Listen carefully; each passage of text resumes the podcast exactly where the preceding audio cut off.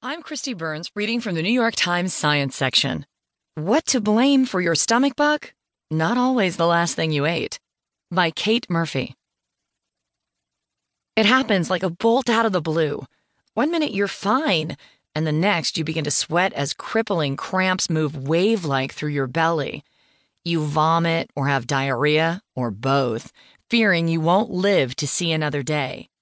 And then it goes away. You're back to your old self.